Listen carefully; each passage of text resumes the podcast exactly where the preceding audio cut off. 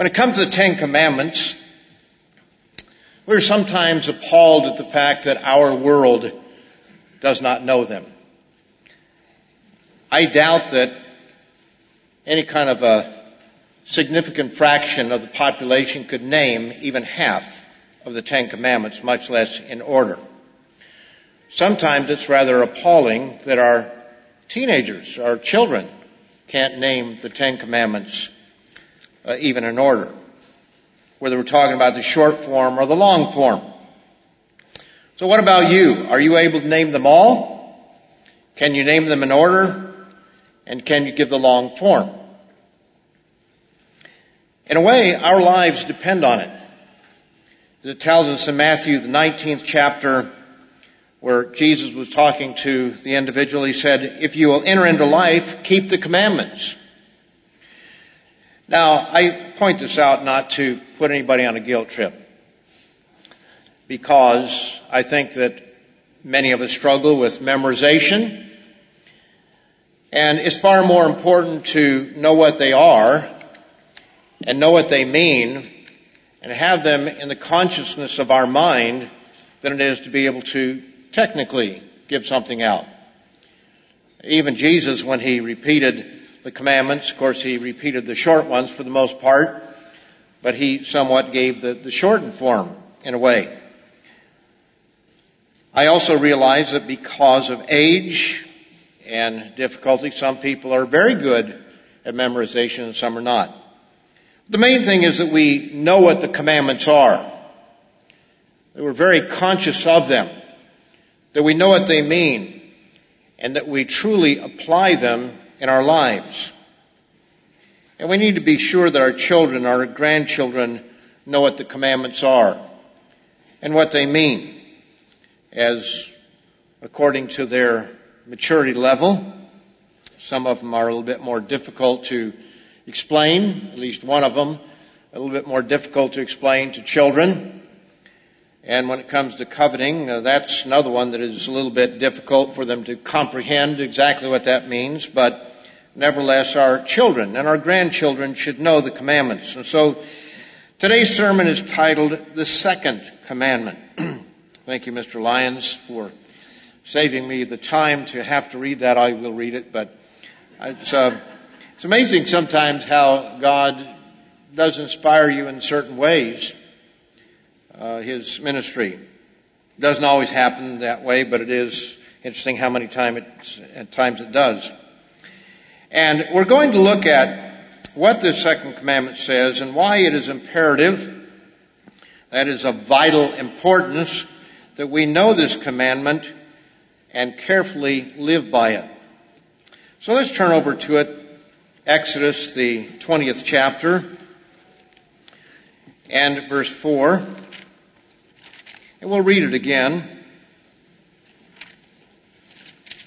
Maybe there's something here that God is trying to get across to us when He emphasizes something. It says, You shall not make for yourself a carved image any likeness of anything that is in heaven above, or that is in the earth beneath, or that is in the waters under the earth. You shall not bow down to them, nor serve them.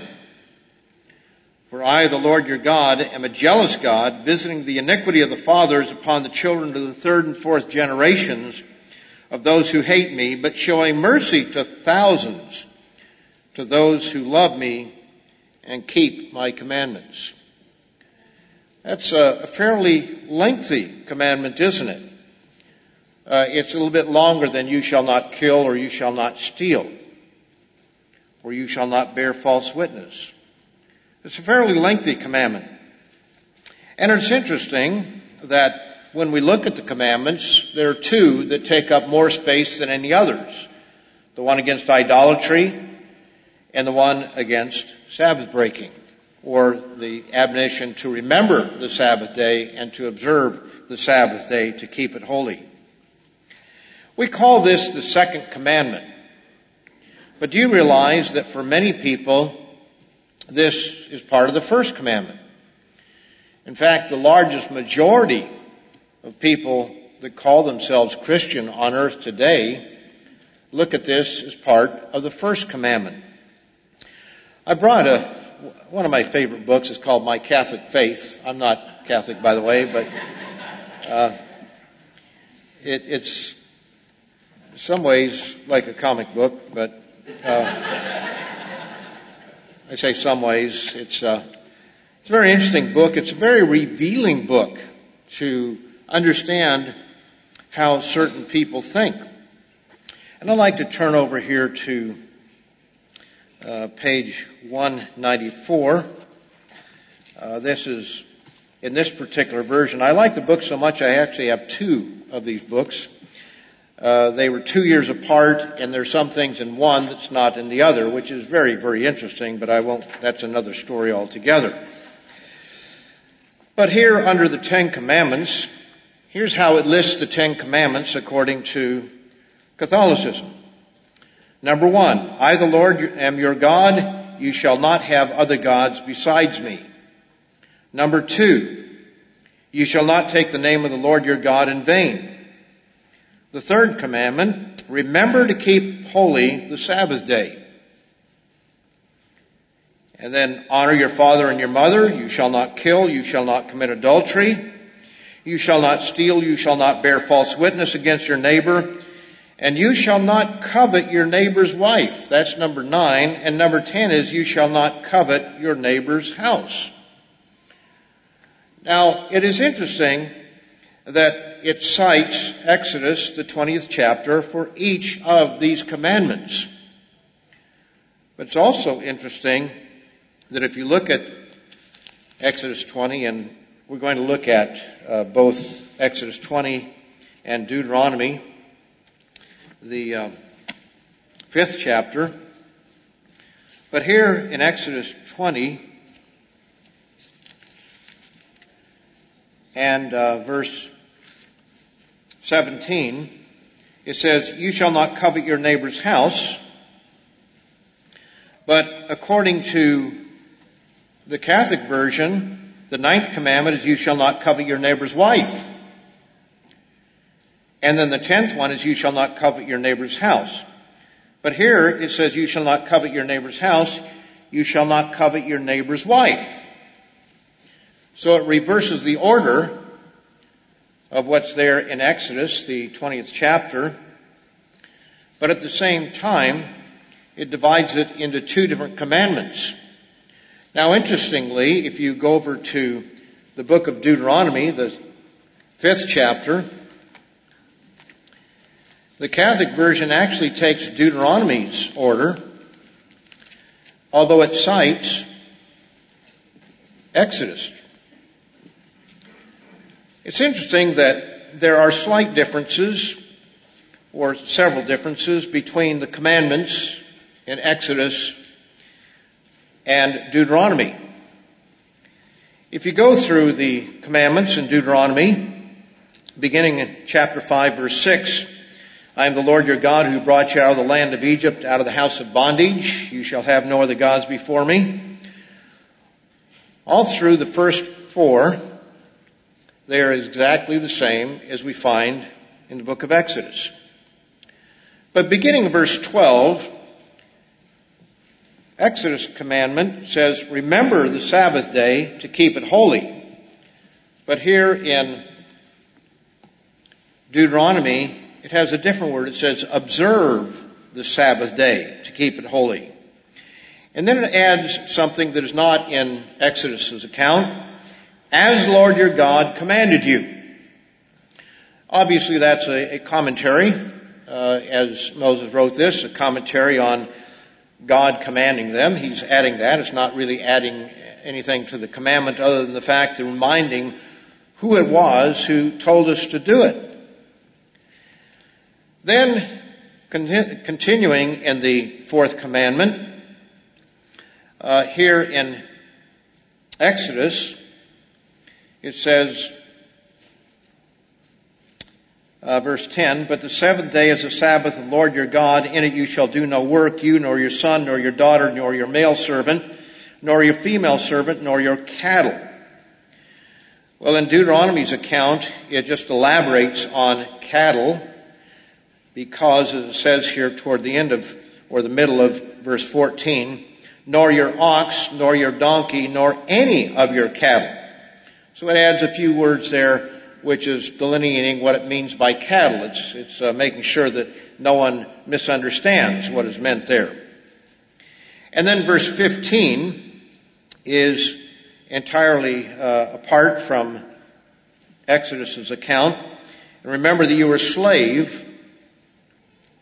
Uh, I'm sorry, let me finish off uh, verse 14. It adds this as well at the end, that your male servant, your female servant may rest as well as you. And from that part all the way through verse 15 is an addition. And remember that you were a slave in the land of Egypt and the eternal your God brought you out from there by a mighty hand and by an outstretched arm. Therefore the Lord your God commanded you to keep the Sabbath day. Now, clearly these are just additions in the sense of commentary uh, to make clear what the commandment said. Moses knew exactly what the commandments were. He was the one that brought them down from the mountain. And we read the first four commandments and they're word for word the same. And the commandments that follow are pretty much the same. But I point this out because there are a few differences. And when we get to verse 21 in Deuteronomy, it says, you shall not covet your neighbor's wife. And you shall not desire your neighbor's house, his field, his male servant, his female servant, his ox, his donkey, or anything that is your neighbor's. But Exodus says in a different order, it says, as we pointed out there, you shall not covet your neighbor's house. It begins with that, and then mentions his wife, your neighbor's wife. Now isn't it interesting that while most things are the same, there are some subtle differences between the way that they're given. And why did Moses, who knew them exactly, reverse the order here? Well, it may have been by accident, but I don't think so. Whether Moses knew why he did or not, God certainly knew. Because in this we find that the admonition against coveting is not separated as though it's two different commandments. It's all one commandment. Let me read why they divide that commandment or their reasoning behind it from my Catholic faith. Uh, I'll begin in uh, page 195. It says, in the enumeration of the commandments of God to be found in the books of Moses, are the commandments definitely divided into ten? And then it gives the answer.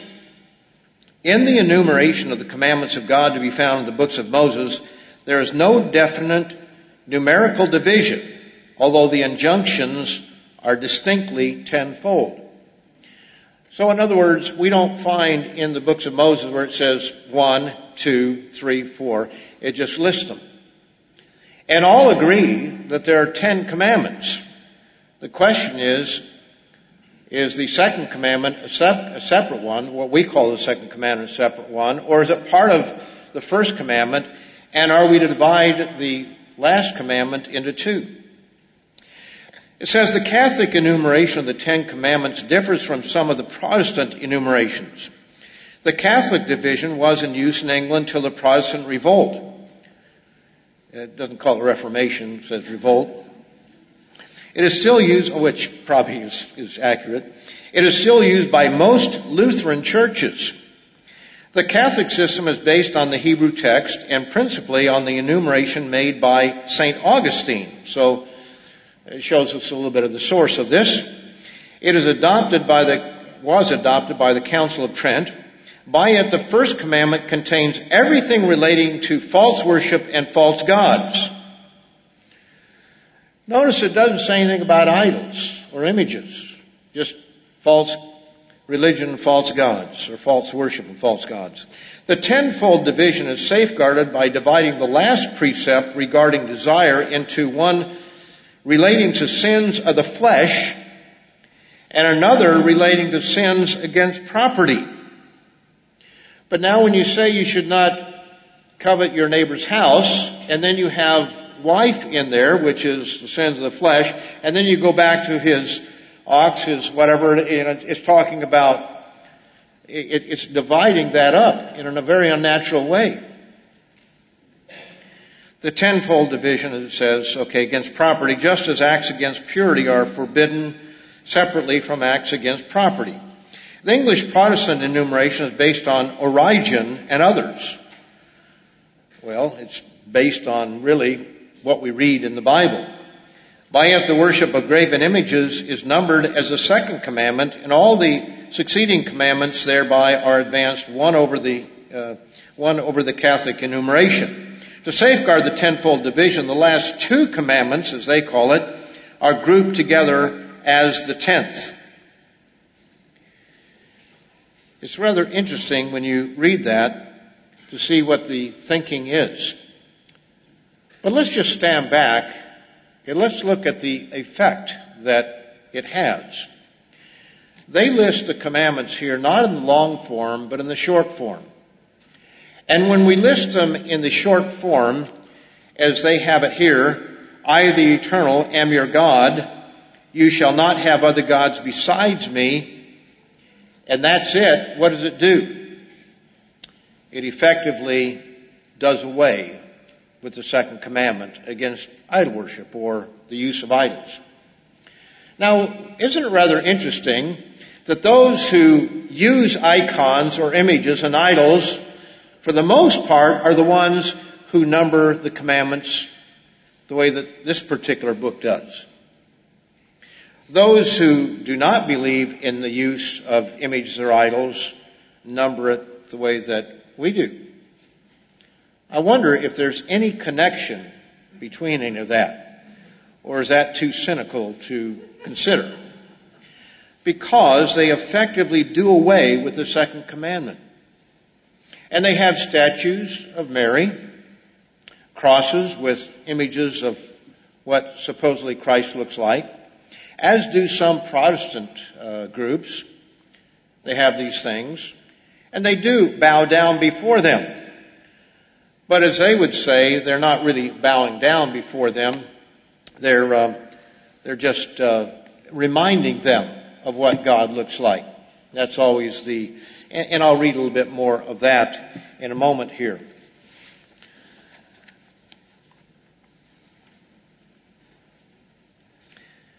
For hundreds of years, especially in the 8th and ninth centuries, there raged a battle between those who accepted these objects and those who were called iconoclasts, those who rejected the use of images or idols in the worship of God.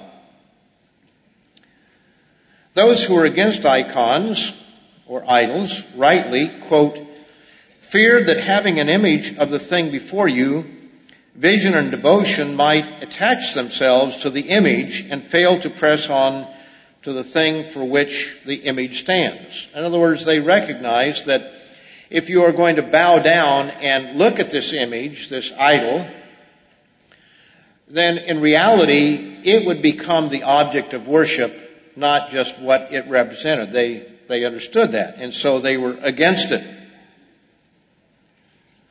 Roman Emperor Leo III launched an attack against the use of icons in 726 AD by openly declaring his opposition to them. John Mansur, better known as John of Damascus, came to the defense of the use of icons. This is from Eerdmans' Handbook to the History of Christianity, page 247. And I think it's rather interesting to see what it was that caused him to come to the defense of images and icons. He was the greatest theologian of the 8th century. He is recognized today by the Orthodox churches as the last of the great teachers of the early church, the so-called fathers. John explained that an image was never of the same substance as its original, but merely imitated it. An icon's only significance is as a copy and reminder of the original. now what, what did he use for his justification of it. Was it Moses? No. His argument is based on Plato's notion that everything we sense in this world is really an imitation of the eternal. So he bases it on a philosopher, a dead one at that, long dead. But his arguments, he based it on Plato's notion that everything that we sense in this world is really an imitation of the eternal, which can be known only by the soul in the non-material world. That's from Eerdmans' Handbook of the History of Christianity, page 247. So, in effect, we have a choice to make. We can go along with John, not the Apostle John, but John Mansur, in the 8th century, uh, and the reasoning of Plato, or we can go to the scriptures and believe what God says. The weight of the commandment is quite significant. In the King James Version, the New King James Version, I counted 88 words for the second commandment. 88 words. The Sabbath command has 98. That's in Exodus. Deuteronomy, it would be perhaps a few more although the part about in six days is left out, so you could, you can check the difference there. But the point is that it would be a different number in the Hebrew, but the emphasis is far greater on these two commands. If you look at the other commandments, you shall not murder, you shall not commit adultery, you shall not uh, bear false witness, uh, you shall not uh, covet. It's, it's fairly simple. The fifth commandment, as we understand it, on honoring your mother and father is a little bit longer, but no other commandments come even close to the emphasis in terms of the sheer number of words used to, to explain them than the second and the fourth, the one against idolatry and the one against Sabbath breaking. And yet, according to the Catholic version, we essentially do away with the second longest commandment and just wrap it up and say, you have no other gods before me. End of story. Nothing about images or idols. Why such emphasis on this command? Well, the, book, the Ten Commandments booklet, written by Dr. Meredith, on page 14, I'm sorry, page 13, begins, says, man is incomplete, having cut himself off from the true worship of the true God. Yet he is to worship that God alone. You shall have no other gods before me, Exodus 20 verse 3. The second commandment tells us how to worship the true God. So it tells us how to worship the true God, what pitfalls to avoid in our worship, and of the continuing blessing or penalty that comes to our progeny as a result of the way in which we worship Almighty God. You see, when we worship God the wrong way, there is a penalty that is carried on for three or four generations. Just naturally so. God has, has shown us that.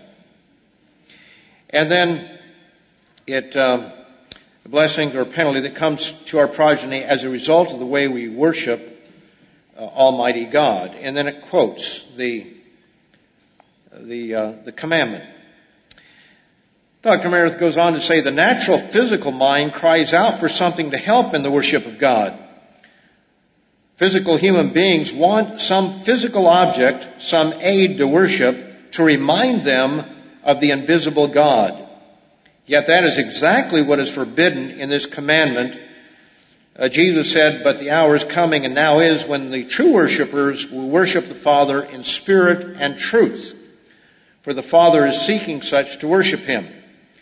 Notice that it is only the true worshipers who are able to worship the Father in spirit and truth. Many others attempt some form of worship, but because they limit their worship by a false concept of God, it's largely in vain. Now, that is a rather interesting statement where he says that the natural mind cries out for something to aid himself in the worship of God. It's interesting because here on page 200 and 201 in this book, I, will start reading from, um, well, a little bit down here. It says, is it right to show respect to the statues and pictures of Christ and of the saints? That's the question.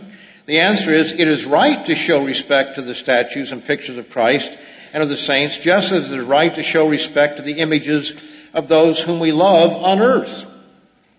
We cherish photographs of our family and friends. We cherish and honor our national flag, not because of the cloth on which it is made, but because of what it represents.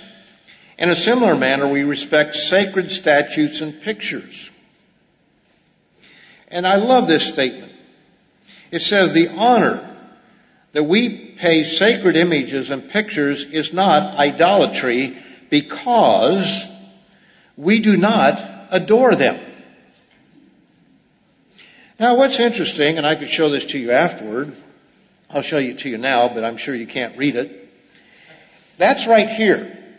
I just read that. We honor and we pay, uh, we pay uh, sacred images and pictures is not idolatry because we are not, we do not adore them.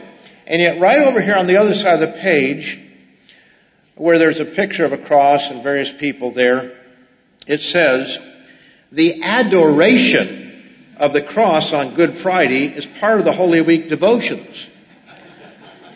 The Feast of the Exaltation of the Cross is kept on September 14th. So we don't adore them, but we have a celebration called the Adoration of the Cross. We, we don't, you know, hello? Uh, I, I wonder who missed that one. God himself, after giving the first commandment, ordered the making of statues to be placed in the temple. And God cannot contradict himself. Sacred images do not promote false worship. Well, he's probably talking about the, the ark and the, the uh, cherubim, but we don't worship the uh, the ark or the cherubim. There is an empty space there, the mercy seat, where there is no image of God. Now there were cherubim that were sewn on the curtains and different things like that, but that's not a part of the worship. It's different from bowing down to worship an image that is sitting on the mercy seat. These differences may be subtle, but they're very important. Some of the benefits we derive from the veneration of sacred images are A, through them effective and sometimes supernatural graces are obtained. There have been instances of miraculous pictures and statues as well as crucifixes. The bleeding uh, image uh, of one sort or another, or taking the cross and sprinkling water on someone and supposedly a demon is cast out or a person is healed or any number of things like that. So they look to those things and down through history we have many different things that they have looked to as being of some sacred nature, some physical object, a cross or a statue. Secondarily, they help us avoid distractions while praying by fixing our attention. Yes, they fix our attention all right on an image that doesn't look anything like God. Now how can that how can that help us help our attention when we're looking at something that is totally different from what God is like? They serve as a silent admonition to encourage us to imitation when you look at what these images and idols look like, does anybody really want to be the kind of man that you picture in the way they portray Christ? Rather effeminate? Should we all have long hair? Back in the, the 60s and 70s, remember the hippie movement? And they all wanted to have long hair like Jesus, or at least some of them. That was one of the rationales behind it. Which, by the way, they had a symbol back then that was very common. It was a circle with an upside down broken cross. I see sometimes even our young people have that. It's a, it's a broken cross, an upside down broken cross. They don't understand what it means, but it supposedly is about peace. Is that the way that peace is going to come? I think we need to understand some of these things that we do. Uh, people do things out of ignorance. They don't know. But as parents, we need to teach them where some of these things come from. And that whole hippie movement, anything associated with it, we ought to want to flee from. My wife and I went to Glastonbury over in in the UK. I, I, remember Dr. Winnail mentioned it once or twice or written about it or something. There's a, a church there that supposedly Christ came to and so I thought, well let's just pull off there because it was just off the highway. Let's go and check out Glastonbury. We, we started driving through the little town there and my wife didn't even want to stop. Uh, we, we were a bit conspicuous. We actually looked normal.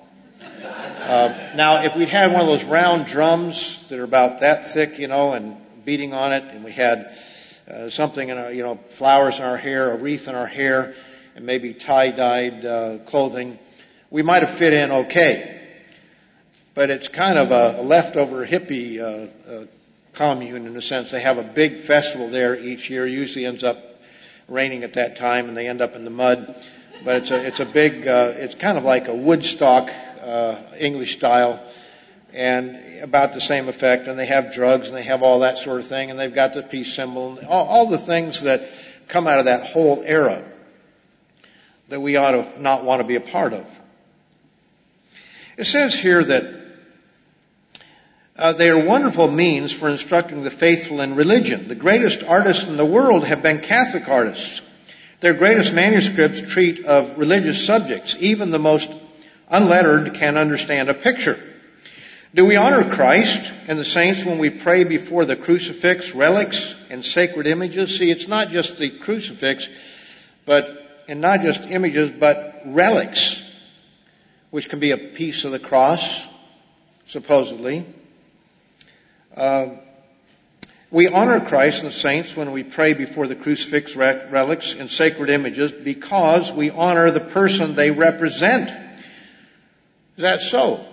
Who was it that said that we're not to use images and idols? We're not honoring Him. We adore Christ and venerate the saints. No, I thought we were adoring the cross because there's the adoration of the cross. Our actions should always conform to the faith implied. Now, um, let me skip down here.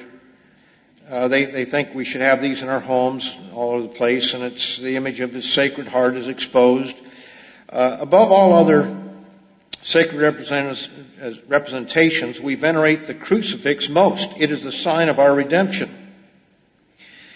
And it, it talks here about how um, the, the natural mind goes to the worship of um, these objects. Going back to page 195, it says, God has imprinted the substance of the Ten Commandments in the human heart and mind. And they have therefore binding force. Even if they had never been revealed, we should still be obliged to keep them, for they are dictated by reason and taught by natural law. In other words, the commandments are just naturally in our mind. Now I know the apostle Paul said that even the Gentiles do some of the things, they understand it by nature. We, we should not murder and steal and commit adultery. There are certain things that are actually in the minds of human people. But Dr. Meredith said that it is natural to want to use an image or an idol. Uh, this book says that keeping commandments is just naturally there. There are 95 verses from Leviticus to Revelation that contain the word idols. There are 13 verses that contain the word idol. Now, since the word is used more than once in a verse, in all, if you take idol, idols, images, there are 171 verses that refer to them and 188 times where one of those three words is used. And all of those times, you can only find two verses and uh, three times where it is not used in a clearly negative sense.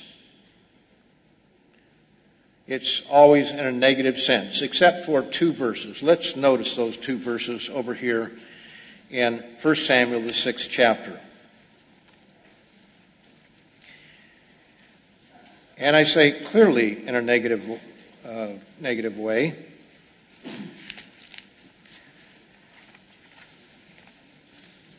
This was after the Philistines had taken the ark.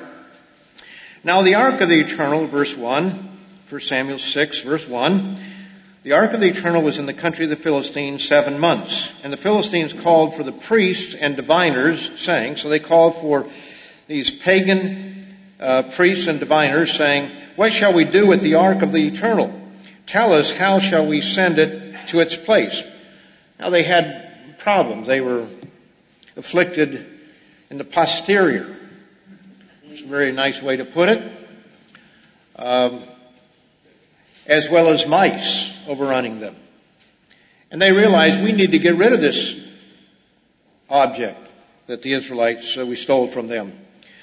So they said, these priests and diviners, if you send away the ark of the God of Israel, do not send it empty, but by all means return it to him with a trespass offering. Then you will be healed and it will be known to you why his hand is not removed from you. Verse 4, then they said, what is the trespass offering with which uh, we shall return to him? And they answered, five golden tumors and five golden rats. Well, let's say it the way that apparently the uh, the the sense of of it is uh, five golden hemorrhoids and five golden rats. According to the number of the lords of the Philistines, for the same plague was on all of you and on your lords. Therefore you shall make images. Now here's one of these places. Images of your tumors and images of your rats that ravage the land and you shall give glory to the God of Israel. Perhaps he will lighten his hand from you, from your gods and from your land. Why then do you harden your hearts as Egyptians harden their hearts? So, we've just read the only two verses, verse verses 4 and 5, where we find the word images uh, used in a, can we say a positive sense? Rats and the other? Is that positive? That, that is the closest we can come to any positive use of the word image or idol or idols. And I, I would dare say that this is not exactly a positive use of it, but I you know, full disclosure, we should give at least the best attempt we can come to a positive use of that particular uh, word or words. So let's notice a few of the verses that admonish us against the use of idols. I think that we're all familiar with many of them, but I'm, I'm just going to read a few of, of the 171 uh, verses.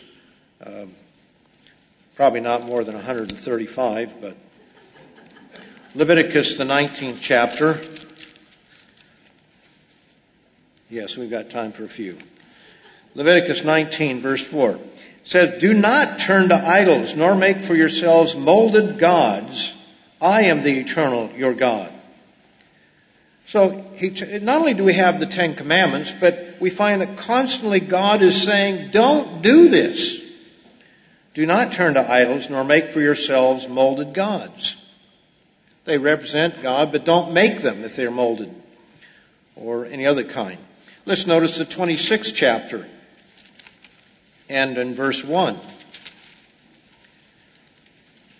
This is where we have the, the blessings and the curses of obedience to God. And he starts out. The very first thing he says, you shall not make idols for yourself.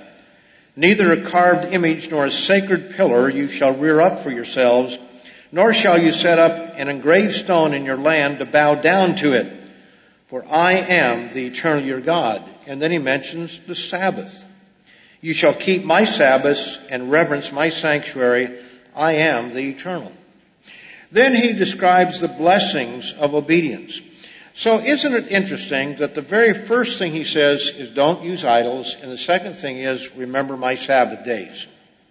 to keep them. So of the Ten Commandments, the two that he spent the most time on in the writing of them, we find here are the ones he mentions before he tells the blessings. And then in verse 14, he says, But if you do not obey me and do not observe all these commandments, so not just those two, but all of them, of course, and if you despise my statutes or if your soul abhors my judgments, so that you do not perform all my commandments but break my covenant, then it goes on with all of the penalties that are going to be uh, placed upon uh, Israel and upon God's people all the way down through time for that matter. Let's look at some examples of disobedience. Go over to 1 Kings, the 21st chapter. 1 Kings 21. And this is talking about Ahab. 1 Kings 21 will begin in verse 25. It says, There was no one like Ahab who sold himself to do wickedness in the sight of the eternal because Jezebel, his wife, stirred him up. She was a daughter of a priest and a pagan priest and uh, if you actually look at the whole history there, she corrupted several generations of uh, kings, both Israel and Judah. But she stirred him up, and he sold himself to do wickedness. Verse 26, he behaved very abominably and following idols, according to all that the Amorites had done, whom the Eternal had cast out before the children of Israel. So when it describes the abominations that he had performed or uh, followed. The, the thing that mentions specifically are idols. I don't know if you've ever been to museums where they show some of the ancient icons or images. Sometimes they're, a lot of times they're very small, but rather abominable idols that they, they worship. Not all that different from what we see in religion today, especially uh, when we look at uh, what is considered to be Mary. And some of them are quite striking, uh, very similar uh, to what she uh, has been portrayed as. 2 Kings 17. 2 Kings 17. And oftentimes there's a very strong sexual connotation to these images or idols. 2 Kings 17, beginning in verse 11. Now this is where the house of Israel went into captivity. And why did they go into captivity? Well, let's start verse, uh, let's go back to verse uh, 9. And the children of Israel secretly did against the Lord their God things that were not right, and they built for themselves high places in all their cities, from watchtower to fortified city. Verse 10. They set up for themselves sacred pillars and wooden images on every high hill and under every green tree.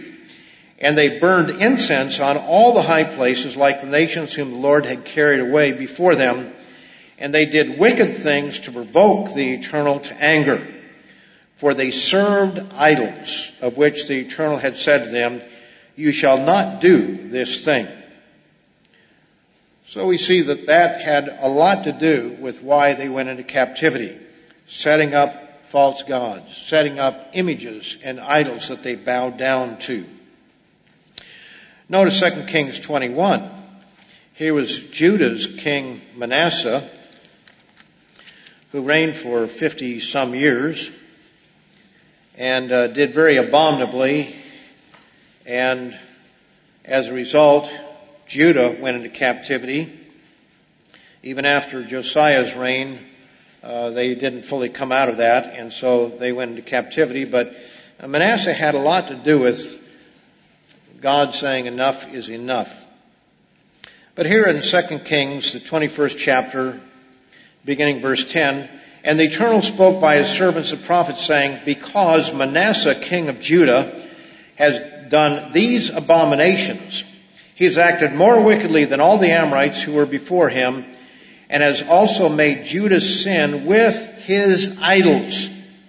Therefore, thus says the eternal God of Israel, Behold, I am bringing such calamity upon Jerusalem and Judah that whoever hears it both his ears will tingle. So this is the result of his idolatry. I know that you know these things, brethren. This is not something that's new to any of us. But sometimes it's good to simply be reminded. Uh, God warns us so much against idolatry. We have so many admonitions against it in His Word that we really should take notice of it. Down in uh, the same chapter, uh, verse 19, Amon was 20 year, 22 years old when he became king and he reigned two years in Jerusalem. His mother's name was Meshullemeth, the daughter of Haruz of uh, Jotbah. Now it's interesting, somebody, I forget which one of our ministers mentioned this, not terribly long ago. Uh, it is interesting that I'd never really thought about it, but why does it always mention the mothers of, not always, but many times it mentions the mothers of the kings? Well, when you think about it, what were the kings doing? Well, they had multiple wives oftentimes. Do you think they really had time to take care of 70 children? Or even the, the, you know, 10 or 12? Who was it that raised them most of the time? It was the mothers. And this explains why you have one king and then you have a bad king and then you may have a good king. They weren't following their fathers in many cases, they were following their mothers. And it shows the power of motherhood and the importance of motherhood in teaching our children. We know that fathers also must be involved in the training of our children. But I think if we're honest with ourselves, a lot of the things that we learn, probably the majority of things we learn, we learn from our mothers. They spend much more time with us, especially in the early years. Say please, say thank you, not that our fathers don't do the same. They do that as well. But it's the mothers that's there always talking to them. And who is it that often teaches them about God? Now I know that fathers should be a part of that. They really need to be a part of it and teach them to pray, children, small children. But oftentimes it's a mother who's there doing it. And we see this uh, where one king is a good king and a bad king back and forth. And the mothers, no doubt, had a powerful influence on them. Because, because right after this we have Josiah coming along, and he is a very different king than Manasseh and Amon. But Amon was 22 years old, and he did evil in the sight of the Eternal, as his father Manasseh had done. So he walked in all the ways that his father had walked, and he served the idols that his father had served and worshiped them. So he followed that same way. But what was the influence behind all of this that, that was there? He forsook the Lord God of his fathers and did not walk in the way of the Lord. Then the servants of Amon conspired against him and uh, they, they, they killed him. But verse 21 shows that he served the idols that his father had served. They were still there. They continued one generation after another. Now there were always leaders who had the courage to push back against these evil practices. Again, in part probably because of their mothers. Not always, but probably that had a, a great influence on them. Let's notice 1 Kings 15 and verse 12. 1 Kings 15 and verse 12. And this is Asa. And I want to point out something here in verse 12. Asa banished the perverted persons from the land and removed all the idols that his father had made.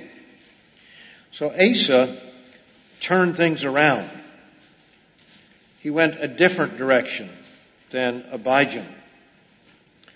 And he banished the perverted persons from the land and removed the idols. Very often, very uh, licentious sexual uh, acts were performed in the worship of these idols. So we have the Sodomites and the idols being banished by Josiah. Uh, let's notice, I'm sorry, by Asa. Let's notice Josiah over in 2 Kings 23. That was Asa who did that, but 2 Kings 23 we read about Josiah who came along after Manasseh and Amon. verse 24. It says, Moreover, Josiah put away those who consulted mediums and spiritists, the household gods and idols, all the abominations that were seen in the land of Judah and in Jerusalem, that he might perform the work, words of the law which were written in the book that Hilkiah the priest found in the house of the eternal. Now, the point is that in both these cases, we find that idols are accompanied by other sins. One sin leads to another sin. It is interesting that it is, you can see that even in life. We had a, um, a uh, member of parliament in Canada many years ago when I first went to, to Canada, and he, he was quite, quite prominent. He was an open homosexual. And he was always unhappy on the news about something. But he, he went to some sort of a trade show where they had a lot of expensive jewelry, and they got him on camera lifting a, a ring or something, a very expensive uh, piece of jewelry. Now the RCMP would have probably arrested you or me, but in this particular case, they gave him a chance to return it. But it was the end of his career. And I thought it was rather interesting because sin leads to more sin. Not only did he have one problem, but it created another problem. His lust for different things. He coveted something that didn't belong to him. He, he probably could have bought it, but instead he, he tried to take it. When we read of Asa and Josiah, with Asa, it mentions sodomites and idols. With Josiah, the wizards, the spiritists, and idols. So we should note that sin accompanies idol worship.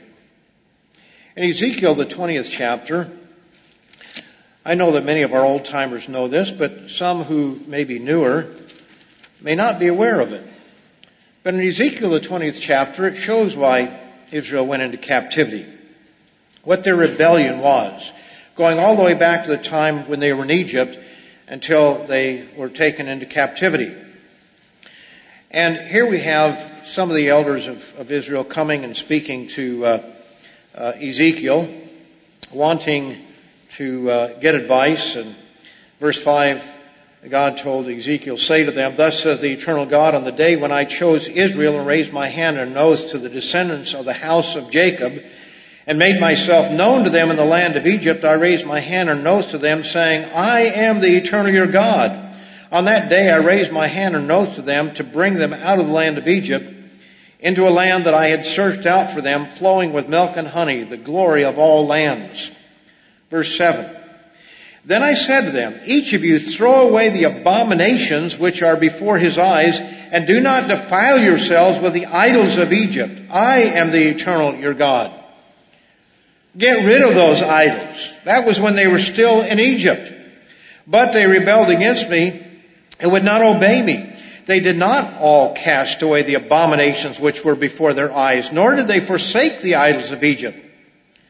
Then I said, I will pour out my fury on them and fulfill my anger against them in the midst of the land of Egypt. This while they're still in Egypt. But I acted, verse 9, for my name's sake, that it should not be profaned before the Gentiles among whom they were, and in whose sight I had made myself known to them to bring them out of the land of Egypt. Verse 10. Therefore I made them go out of the land of Egypt and brought them into the wilderness, and I gave them statutes and showed them my judgments, which if a man does, he shall live by them. Moreover, I also gave them my Sabbaths to be a sign between them and me. Now, it's interesting, verses 11 and 12, if you think about it, he says, when they, he brought them out, and he brings them to Sinai, and he says, and I gave them my statutes and showed them my judgments. In other words, these things were in effect before they got there. These were God's statutes, His judgments. As we read back in uh, Genesis where Abraham obeyed God's voice, what was that? Uh, I always, it's 20, 25, I think it is, or 26, Genesis 20, 26, uh, where it says, yeah, verse, verses 4 and 5. Verse 5, because Abraham obeyed my voice, kept my charge, my commandments, my statutes, and my laws. That shows that God had laws in effect at the time of Abraham. Statutes and laws. And so when we read back in Ezekiel, the 20th chapter, I gave them my statutes. In other words, the sense is that God had these things. This was God's way of life and He just revealed them to the Israelites who have been in slavery and have been worshiping their idols and doing all those things. Which a man does, he shall live by them. I gave them my Sabbaths to be a sign between them and me. Verse 13, yet the house of Israel rebelled against me in the wilderness. They did not walk in my statutes. They despised my judgments and greatly defiled my Sabbaths. And as you go through here, he talks about not only idols, as we've already seen, but Sabbaths. Sabbaths especially are emphasized here. Notice verse 16, where it mentions both. It says, because they despised my judgments and did not walk in my statutes, but profaned my Sabbath, Sabbaths, for their heart went after their idols. And so what you find here is time and time again in this chapter where he says they, they broke my Sabbaths and they went after idols. Those are the two reasons, the two primary reasons, the two largest commandments. And he shows that those are the ones that they broke. It's not only the Old Testament, but it's the New Testament as well. In Acts the 15th chapter, Acts 15, we have the situation with uh, circumcision, the question that came up concerning that. And there were a number of other things that went along with that. But they ruled down in verse 19, says, Therefore I judge that we should not trouble those from among the Gentiles who are turning to God, but that we write to them to abstain from things polluted by idols from sexual immorality, from things strangled, and from blood. Those were very common practices among the Gentiles in the early uh, years of the first century that they were dealing with. And so while they did not have to become circumcised, so they could become a Jew first and then they could become a good Christian afterward, uh, he's saying here that there are certain things and, and some try to say, well, this does away with all the commandments. Well, it doesn't say anything about, um, you know, murder and, and all kinds of other things, which obviously we know are correct. It's focusing on certain issues there that apply to the Gentiles. Over in 1 Corinthians, the eighth chapter, 1 Corinthians 8, we find that one of the issues that Paul had to deal with with the Corinthians was idolatry and things that were offered to idols. Chapter 8 verse 1 now concerning things offered to idols. These were sacrifices, uh, flesh. In other words, animal sacrifices offered to idols. We know that we all have knowledge. Knowledge puffs up, but love edifies. He says, if anyone thinks he knows anything, he knows nothing yet as he ought to know. But if anyone loves God, this one is known by him. Therefore, concerning the eating of things offered to idols, we know that an idol is nothing in the world, but that there is no other God but one. Now, I'll leave this, the rest of this for someone to give in a sermon at, because I'm running out of time. Chapter 10. Starting in verse 14. Therefore, my beloved, flee from idolatry. Flee from idolatry. The Gentiles who were called there, who had come out of a system of idol worship, he's telling them to flee from it, to stay away from it. I speak as the wise men, judge for yourselves what I say. The cup of blessing which we bless, is it not the communion of the blood of Christ? And the bread which we break, is it not communion of the body of Christ? For we, though many, are one bread and one body, for we all partake of that one bread. And then he said, observe Israel after the flesh. Are not those who eat of the sacrifices partakers of the altar? Verse 19, what am I saying then? That an idol is anything? Or what is offered to idols is anything? Rather the things which the Gentiles sacrifice, they sacrifice to demons and not to God. Yes, there is something that's behind the idol. It's the spirit that inspired it. It's the demon power that's behind it.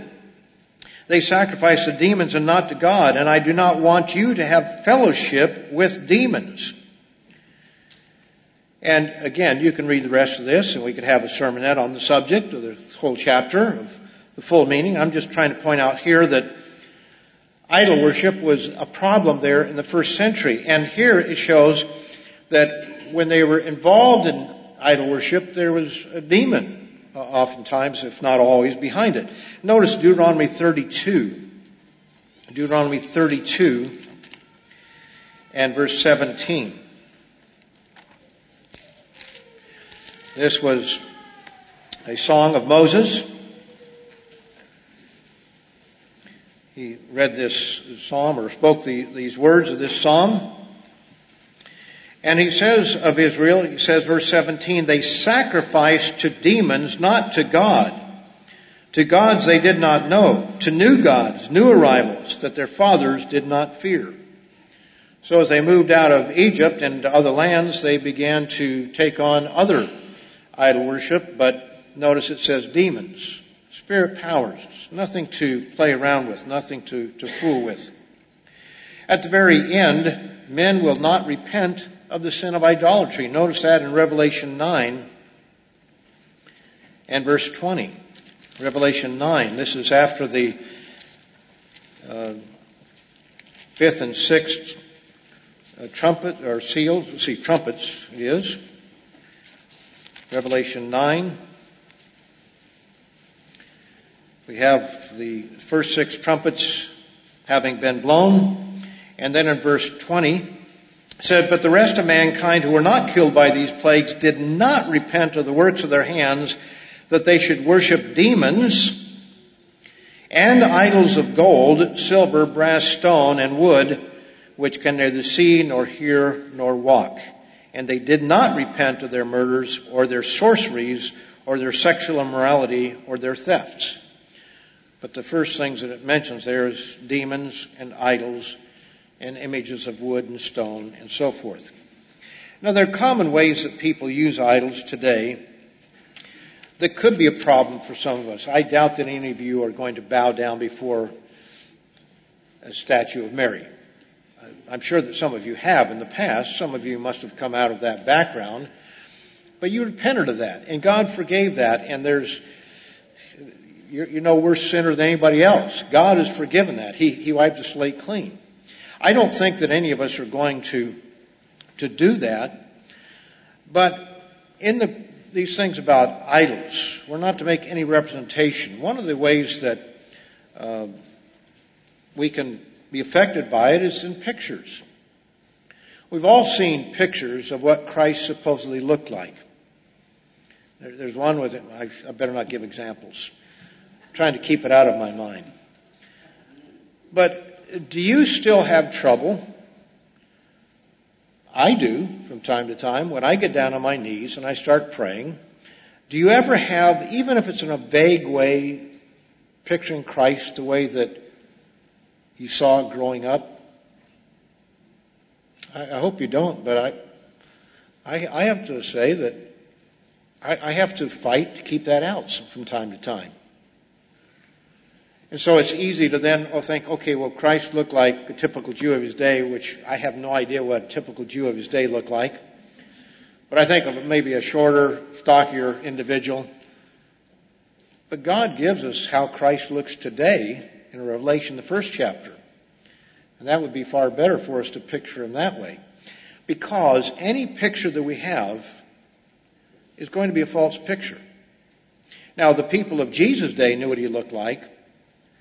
And that was a, that was what he really looked like then. But anything that we have today is a far cry from what he looked like. You know, we know he didn't have long hair. It's a sin for man to have long hair, uh, as, as Paul tells us. It's an offense to God for us to do so, although you do have the Nazarite vow and, you know, a few things like that. But basically speaking, we know that, that Jesus was not a Nazarite. He came from Nazareth and people get that confused, and that's why they think that I guess he had long hair. But we, we should not look to effeminize pictures of Christ or crosses with him on it. Now we were more righteous in my family Not that we were very religious, but I was always told that Catholics, you know, they put the picture of the dead Christ on the cross. We picture the resurrected cross, an empty cross. That's the way I was told. We, we, we have an empty cross because Christ was resurrected. Whereas Catholics and some other groups, they have an actual image of Christ on that cross. But I think that the one area that most people would have the most difficult when it comes to idolatry, uh, one of them, in a physical way, and this is one of the easiest things to, to get rid of, is the cross itself. People think that if you're a Christian, you should have a cross. Uh, who's that? The guy that advertises my pillow. He's always wearing a cross, and you have somebody on Fox and Friends, the lady from South Carolina. She's often wearing a cross. You have uh, you know, various people wearing a cross because they think that that makes them Christian or it shows the world that they're Christian.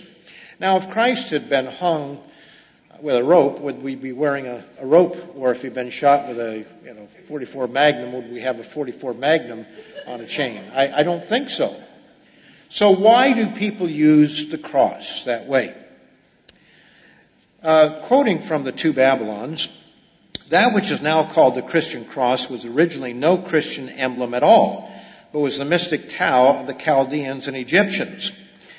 The true original form of the letter T, the initial of the name Tammuz, which actually is mentioned in scripture in a negative way, that mystic Tau was marked in baptism on the forehead of those initiated in the Babylonian mysteries and was used in every variety of way as a most sacred symbol the mystic Tau, as a symbol of the great divinity, was called the sign of life.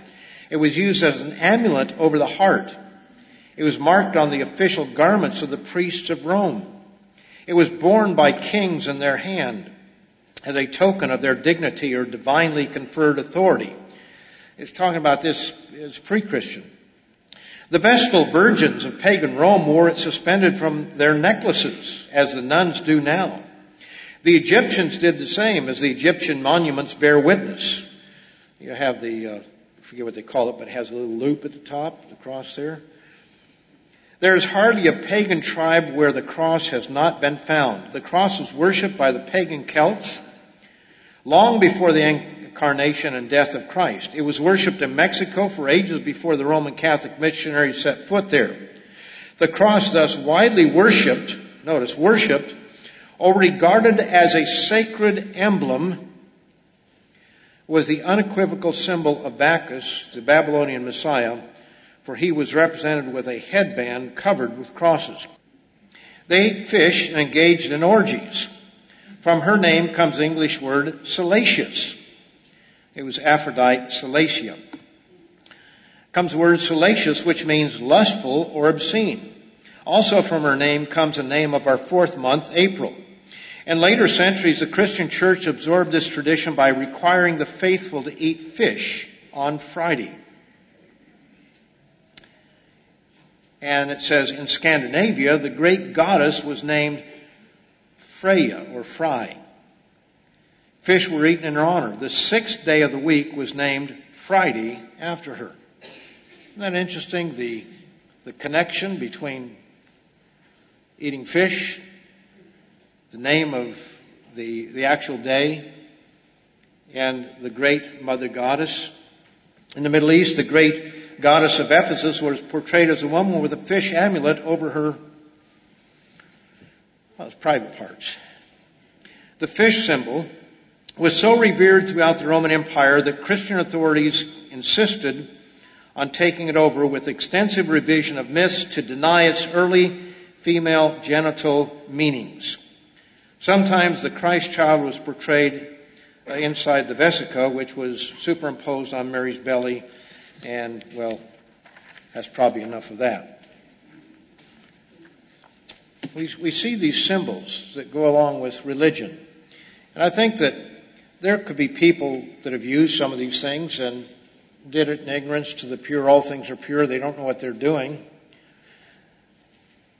But it shows just how easy it is for symbols and images and idols and all that sort of thing to creep into the worship of God. And so God, God tells us in His second commandment, He tells us how to worship God or how not to. He says, when you worship me, don't use images, don't use idols, don't use all these representations because it is a slippery slope. It leads to other things. Mankind has worshiped idols and images for millennium. And they will continue to do so, as we read in Revelation, all the way until Christ returns. Yet these poor representations of God limit His greatness. God can't be made in some sort of image or likeness. They distort our understanding of God.